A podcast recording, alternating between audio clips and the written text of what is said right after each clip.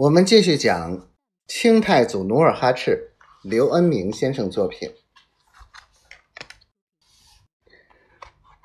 此刻，梨花如同出笼的小鸟，顿时眼前一片光明。他看见绿丛中紫色的绣球花点头起舞，喇叭花张着嘴向他微笑，百日红引逗小蜜蜂上下翻飞。他的心也随着翩翩起伏。啊，大自然真美！他跑着跳着，脚步声惊飞了草丛里一群群的水鸟，叽呀嘎的叫着，飞向远方。他快活的从地上捡起一块块小石子儿，使劲向草丛扔去。只听几只大雁。啊啊的叫着，抖动翅膀飞向蓝天。小梨花仰望着那些又肥又大的野雁，心想：有雁就有蛋。于是他踏着青草，朝大雁起飞的地方跑去。果然不出所料，草窠里有像小拳头那么大的一堆雁蛋。他扒开草丛。猫妖一手一个从沙堆里捡起来，都在衣襟里。捡完，他又往前走了几步，发现在一个沙窝里又有几个青皮野鸭蛋。他新起的走过去，又捡起放在衣襟里。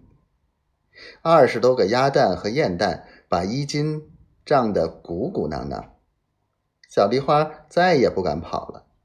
他一手提着衣襟，一手托着燕蛋、野鸭蛋，暗想：可不能再捡了，再捡就成了贪财的老王婆了。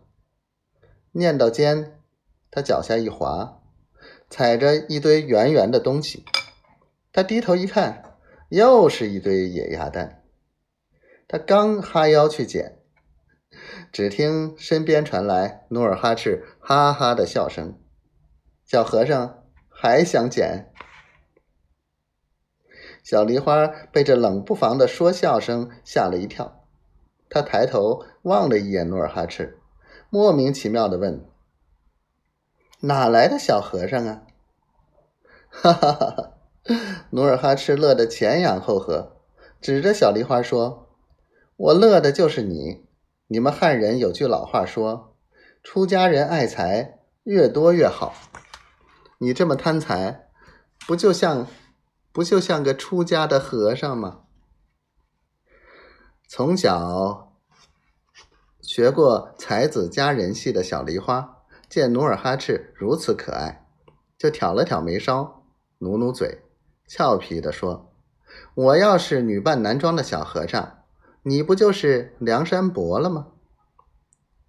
一句话把努尔哈赤羞得满脸通红。他笑着，一手拎着一只野鸭，一手拎着小梨花捡来包好的野鸭蛋、燕蛋，朝大清、二清两匹马走去。